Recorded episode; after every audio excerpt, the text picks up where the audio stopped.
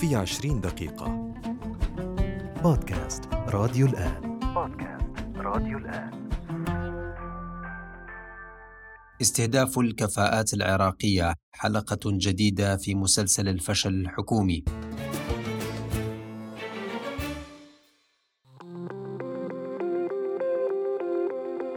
عادت في الأيام الماضية استهداف الكفاءات العراقية من قبل الجماعات المسلحة مجهولة الهوية المعروفة لدى المواطنين حيث اختطفت جماعة مسلحة ناشطا بيئيا كان يعمل في مجال تشجيع السياحة وحماية الأهوار من الجفاف بينما تم قتل أحد الدكاترة في محافظة ديالى العراقية من قبل جماعة مسلحة وعلى الرغم من المؤشرات الخطيرة على هذه العمليات والتي تنذر بعودة هجرة العقول من العراق إلى الخارج إلا أن السلطات الرسمية لم تتفاعل مع هذه القضايا بصورة جدية مما يثبت الفشل الحكومي في التعامل مع القضايا الأمنية والتي تمس بأمن المواطن وبصورة العراق بصورة مباشرة.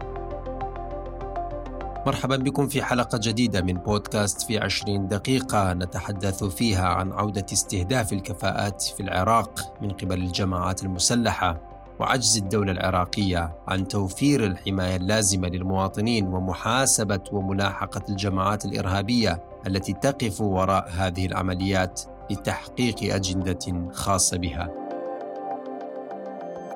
في بداية فبراير الماضي اختطف مسلحون ناشطا بيئيا عراقيا معروفا بنضاله من أجل الحفاظ على الأهوار القديمة جنوب العراق حيث تم إيقافه واقتياده من سيارته لدى اقترابه من العاصمة بغداد رغم أن نشاطاته المعروفة في مجال زيادة الوعي بالتهديدات التي تواجه الأراضي الرطبة الجنوبية في العراق معروفة لدى جميع العراقيين.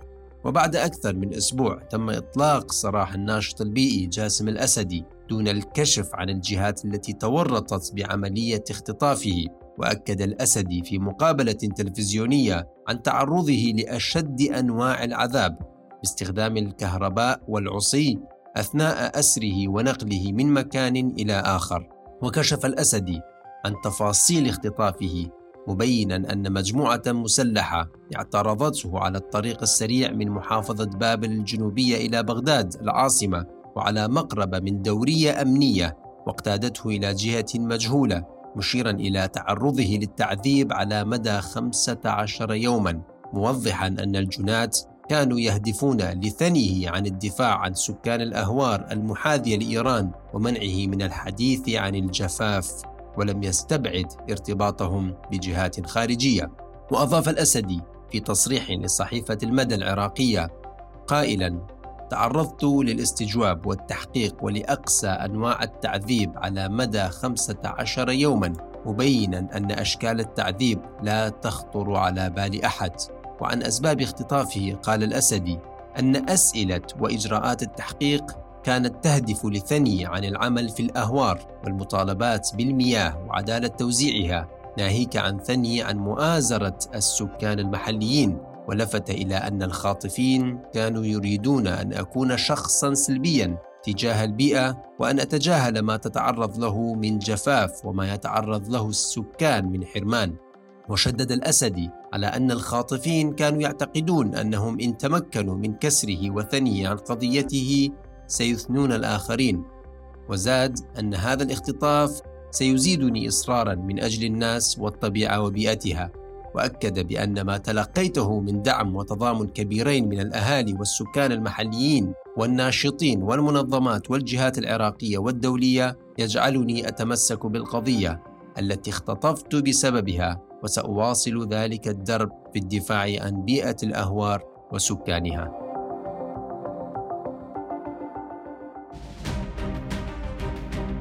وتأكدت هيومان رايتس ووتش من عائلته أن الصوت في المقابلة هو صوته بعد خروجه في مقابلة تلفزيونية وقالت يبدو أن إطلاق سراحه جاء بعد تدخل الحكومة العراقية وأشارت المنظمة الحقوقية إلى أن اختطاف الأسدي هو الحلقة الأحدث في سلسلة من أعمال الانتقام ضد الناشطين البيئيين التي تستهدف على ما يبدو إيقاف أنشطتهم. وقال آدم كوغل نائب مديرة الشرق الأوسط في هيومان رايتس ووتش بدل أن تتخذ الحكومة العراقية خطوات ملموسة لحل القضايا البيئية الجوهرية في العراق فهي تهاجم من يتحدث عن هذه القضايا. لن يؤدي إقصاء الحركة البيئية في البلاد إلا إلى تدهور قدرة العراق. على معالجة أزماته البيئية التي تؤثر على مجموعة من الحقوق الحيوية. وحذر أن إقصاء الحركة البيئية في البلاد لن يؤدي إلا لتدهور قدرة العراق على معالجة أزماته البيئية التي تؤثر على مجموعة من الحقوق الحيوية وأضاف كوغل أن إقدام الحكومة العراقية على تكميم أفواه النشطاء البيئيين الذين يحاولون التوعية بشأن التحديات الخطيرة للبلاد هو جزء من موقف أوسع ترى فيه أن منظمات المجتمع المدني تشكل تهديدا وليست شريكة واستمرارا لمسلسل استهداف الكفاءات العراقية أقدم مسلحون مجهولون يوم الأربعاء 22 فبراير على اغتيال الطبيب أحمد طلال المدفعي بعد خروجه من عيادته في وسط مدينة بعقوبة في محافظة ديالى وقد أعلن أطباء الأسنان في ديالى عن إغلاق عياداتهم الخاصة احتجاجا على اغتيال الطبيب الشهير أحمد المدفعي والتأكيد على المضي بخطوات تصعيدية لحين الاستجابة لمطالب الكوادر الطبية في المحافظة وحمايتهم من الهجمات وتهديدات العصابات الإجرامية. وقد حذر نقيب أطباء ديالى مرتضى الخزرجي من تحول المحافظة إلى مدينة الرعب للخطف والقتل وسط عجز وتجاهل السلطات الحكومية والأمنية للمطالب الإنسانية المشروعة بحماية أرواح الأبرياء من المواطنين والكفاءات العلمية والطبية من عبث القتلة والمجرمين. كما أكد قائم مقام قضاء بعقوبة عبد الله الحيالي أن قاتل الطبيب المختص بأمراض القلب أحمد المدفعي يحمل صفة رسمية وتخشاه القوات الأمنية لقوته وخاصة أن مثل هذه العمليات تقوم بها عصابات كبيرة ولا يمكن البسطاء القيام بمثل هذه الأفعال حسب تعبيره مطالبا في الوقت ذاته. بتكاتف الجهود للبحث عن الجنات وضرورة تنشيط العنصر الاستخباري والتصدي للعصابات لوقف إثارة الرعب داخل مدينة بعقوبة والديالة بصورة عامة.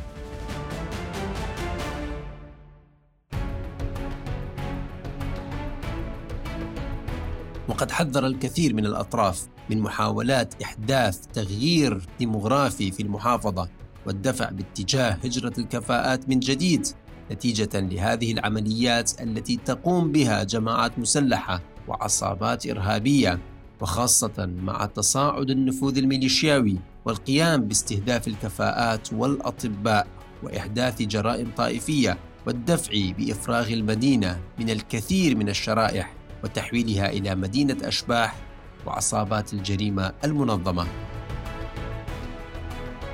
وقد استمر مسلسل القتل والاغتيالات في المدن العراقية خلال الأيام الماضية حيث قام مسلحون مجهولون باغتيال العقيد الطيار سعد محسن الدليمي شقيق رئيس أركان الفيلق الثالث سابقا اللواء الركن غازي الدليمي قرب مدينة الفلوجة في محافظة الأنبار دون العثور أو الكشف. عن هوية القتلة وبخصوص عودة مسلسل عمليات استهداف وملاحقة وتخويف الكفاءات العراقية من الأطباء وناشطي مجال البيئة وغيرهم من الناشطين وتحويل العراق إلى بيئة طاردة للكفاءات نتحدث مع الصحفي والباحث السياسي العراقي الأستاذ نوري حمدان ونسأله أولاً كيف ترى عملية اختطاف وتعذيب ناشط في مجال حماية البيئة وعجز السلطات الأمنية عن ملاحقة الخاطفين والمجرمين على الرغم من أن هذا الشخص يهتم بمجال غير سياسي ويعمل على خدمة المواطنين والعراق عن طريق استقدام واستقطاب الناشطين والسياح إلى هذه المناطق وتعريف العراق بالمحيط الخارجي. تحياتي الحقيقة أن حادثة اختطاف يعني وتعذيب الناشط في مجال حماية البيئة الأخيرة يعني حادثة هي لم تكن الأولى ولم تكن الأخيرة التي تؤكد عجز السلطات الأمنية عن ملاحقة الخاطفين أو توفير الحماية لجميع المواطنين العراقيين بشكل عام وبشكل خاص. الكفاءات وذوي يعني الأدوار الاجتماعية الواضحة أو البارزة مثل الصحفيين والأطباء والنشطاء في مجالات مختلفة منها المجال البيئي مثل ما شاهدنا مع الأستاذ جاسم الأسدي الذي خطف. ومن ثم اطلق صراحة بجهود يبدو أنها هي تواصل عائلي آه، مع هذه الجهات التي خطفت آه، الناشط والحكومة لم نشهد منها أي بيان يبين دور القوات الأمنية في إنقاذ هذا الإنسان أو آه، ملاحقة الخاطفين. وما هي الإجراءات القانونية التي يمكن اتخاذها واتباعها بهذه الملفات؟ حقيقة هذا يعني قلت إنه هي لم تكن آه، هي يعني الحادثة الأولى فهنالك شواهد كثيرة وخروقات أمنية كثيرة تؤكد بأن هذه السلطات الأمنية هي حقيقة ومع كل الأسف هي عاجزة عن توفير الحماية للعراقيين بشكل عام ناهيك عن الكفاءات.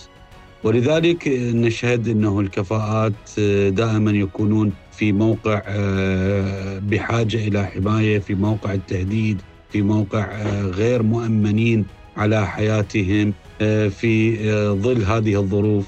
ولكن الحقيقة يعني هو ما يثار استغراب الجميع أنه ناشط في مجال البيئة ماذا يؤثر على هذه الفصائل أو هذه الجهات التي تخطف يعني تخطف وتتخذ القرارات في اعتقالات أو في حجز آه، العراقيين من دون العودة إلى السلطات القضائية وحتى الأمنية وعدم ولم تعر اهتماما واعتبارا إلى دور الحكومة في هذا الملف. آه، حقيقة أثار استغراب الجميع. آه، ماذا ماذا يؤثر حقيقة كناشط مدني؟ ولكن ما تبين أنه آه، هذه المجاميع هي آه، لم تستهدف آه، فقط نهب ثروات البلاد ونشر الفساد والفوضى بل هي عازمة على تلويث حتى البيئة العراقيه لعدم تمكن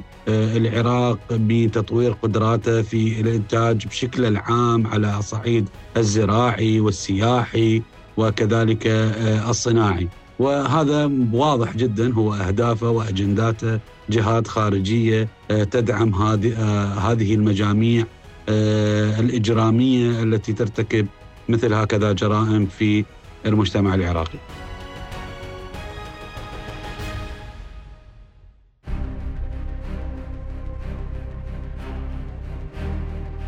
وانطلاقا من ذلك لماذا يتم استهداف الكفاءات كما حصل مع أحد الدكاترة أيضا في محافظة ديانه والمخاوف من موجة جديدة لهجرة الكفاءات والعقول إلى خارج البلاد، لماذا هذا الاستهداف الممنهج في هذا التوقيت؟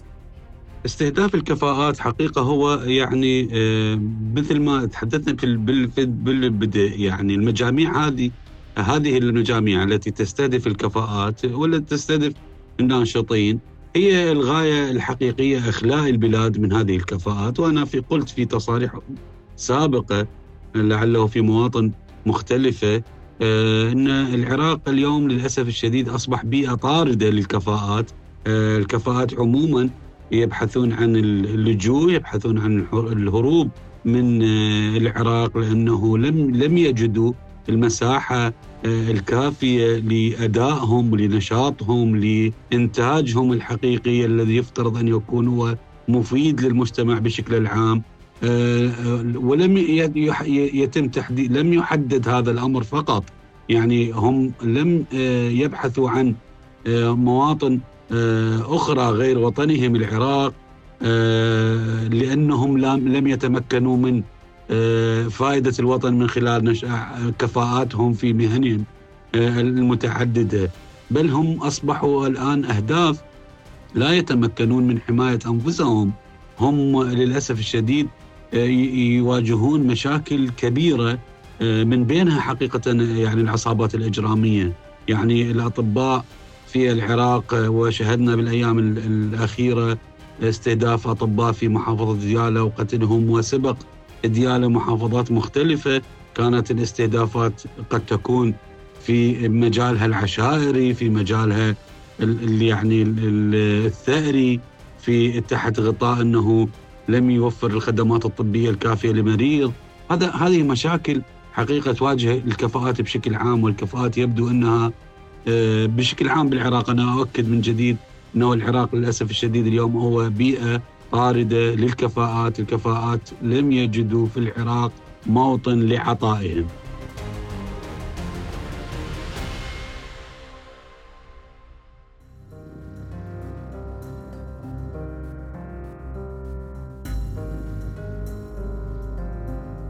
وأخيرا هل يتحقق وعود السوداني رئيس وزراء العراق الحالي ببناء عراق مستقر ومزدهر في ظل هذه التطورات وعجز السلطات الأمنية والقضاء على تطبيق القانون ومحاسبة الجنات وطمأنة المواطنين وخاصة الكفاءات وأصحاب العقول والمبدعين من الشرائح المختلفة داخل العراق؟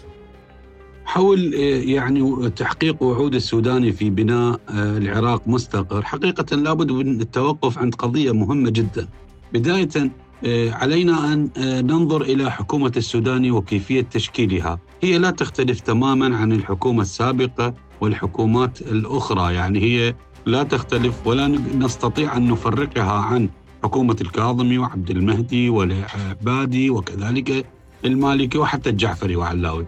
كل هذه الحكومات شكلت في ظل آه، ورعاية آه، الدور الخارجي الأمريكي الإيراني الذين رسموا آه، سياسة تقاسمية للبلاد وفق المحاصصة الطائفية المقيت والذي جر البلاد إلى الويلات ولا يمكن في ظل هذا الإطار والنهج المحاصصاتي لأي الشخص كان حتى وإن كان نزيها مخلصا يريد أن يصنع شيء للعراق أو لشعب العراق هو لا يتمكن بسبب هذه العوامل التي هي بنيت عليها العملية السياسية، هذا من جانب، الجانب الآخر حقيقة التدخلات الخارجية لم تتوقف عند آه، رسم سياسة ونهج العملية السياسية، بل هي وضعت العراقيل آه، أمام أي نجاحات ممكن تحقيقها لضمان مصالحها في البلاد وترويج لتجاراتهم ولصناعاتهم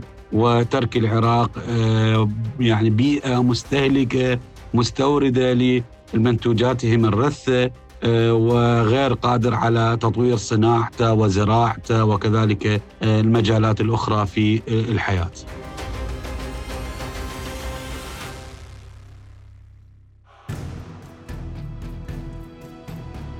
ومن الممكن أن يؤدي قتل الكفاءات وتهجيرهم مجددا إلى تحويل العراق إلى بيئة طاردة للعقول والمواهب كما حصل في أيام الأزمات والصراع والحروب الأهلية. فقد يتسبب ذلك في فقدان الكفاءات والمهارات التي تعتمد عليها الدول للنمو والتطور. وقد تتأثر الاقتصاد والعلوم والثقافة والتكنولوجيا والطب والتعليم والمجتمع بصورة عامة وبشكل كبير من هذه التطورات. علاوة على ذلك فإن تهجير الكفاءات والمبدعين يمكن أن يؤدي إلى نقص حاد في الخبرات والمواهب والمعرفة في العراق بما يمكن أن يتسبب في تعثر التقدم والتنمية الاجتماعية والاقتصادية والثقافية والتكنولوجية في المستقبل. ولذلك يجب على الحكومة والمجتمع الدولي العمل على توفير بيئة آمنة ومستقرة للعراق ودعم التعليم والثقافة والبحث العلمي والتكنولوجيا والابتكار والحفاظ على الكفاءات والمواهب في البلاد وتشجيعهم على العمل داخل البلاد بدل تخويفهم ودفعهم إلى الهروب إلى الخارج. كما أن عودة استهداف الكفاءات والأطباء في المجتمع العراقي من قبل الجماعات المسلحة يتعارض مع دعوة الحكومة العراقية للكفاءات العراقية بالعودة إلى البلاد وخدمة العراق وضمان توفير الحماية اللازمة والأمن وفرص أفضل للاستثمار والاستفادة من مؤهلاتهم العملية والعلمية وخبراتهم أيضا حيث يشعر المغتربون أن الأوضاع العامة في العراق ما زالت مضطربة في ظل عجز الحكومة العراقية على اتخاذ خطوات جدية وصارمة بخصوص مواجهة ومحاربة الميليشيات ووضع حد للجماعات المسلحة التي تتسبب بعمليات القتل والإرهاب وخلق بيئة ملغومة للكفاءات والناشطين ودفعهم إلى الهروب وعدم العودة بتاتا إلى موطنهم. كما سيؤدي هذه العمليات إلى ظهور مخاوف جدية لدى الشركات العالمية التي تفكر في الاستثمار في العراق في ظل حديث الحكومة العراقية على بناء بيئة جاذبة للمستثمرين ورؤوس الأموال الأجنبية وخاصة أن هذه الشركات تبحث عن بيئة آمنة للعمل والاستثمار ولن تجازف بالدخول إلى بيئة مليئة بالإضطرابات الأمنية وعمليات القتل والاغتيال والإفلات من العقاب إلى هنا ننتهي من حلقة هذا الأسبوع من بودكاست في عشرين دقيقة تحدثنا فيها عن عودة استهداف الكفاءات والعقول العراقية في ظل عجز حكومي عن حماية العراقيين وملاحقة العصابات والفصائل المسلحة المتورطة بارتكاب هذه الجرائم. شكرا لكم لحسن الاستماع وإلى اللقاء في الحلقات القادمة.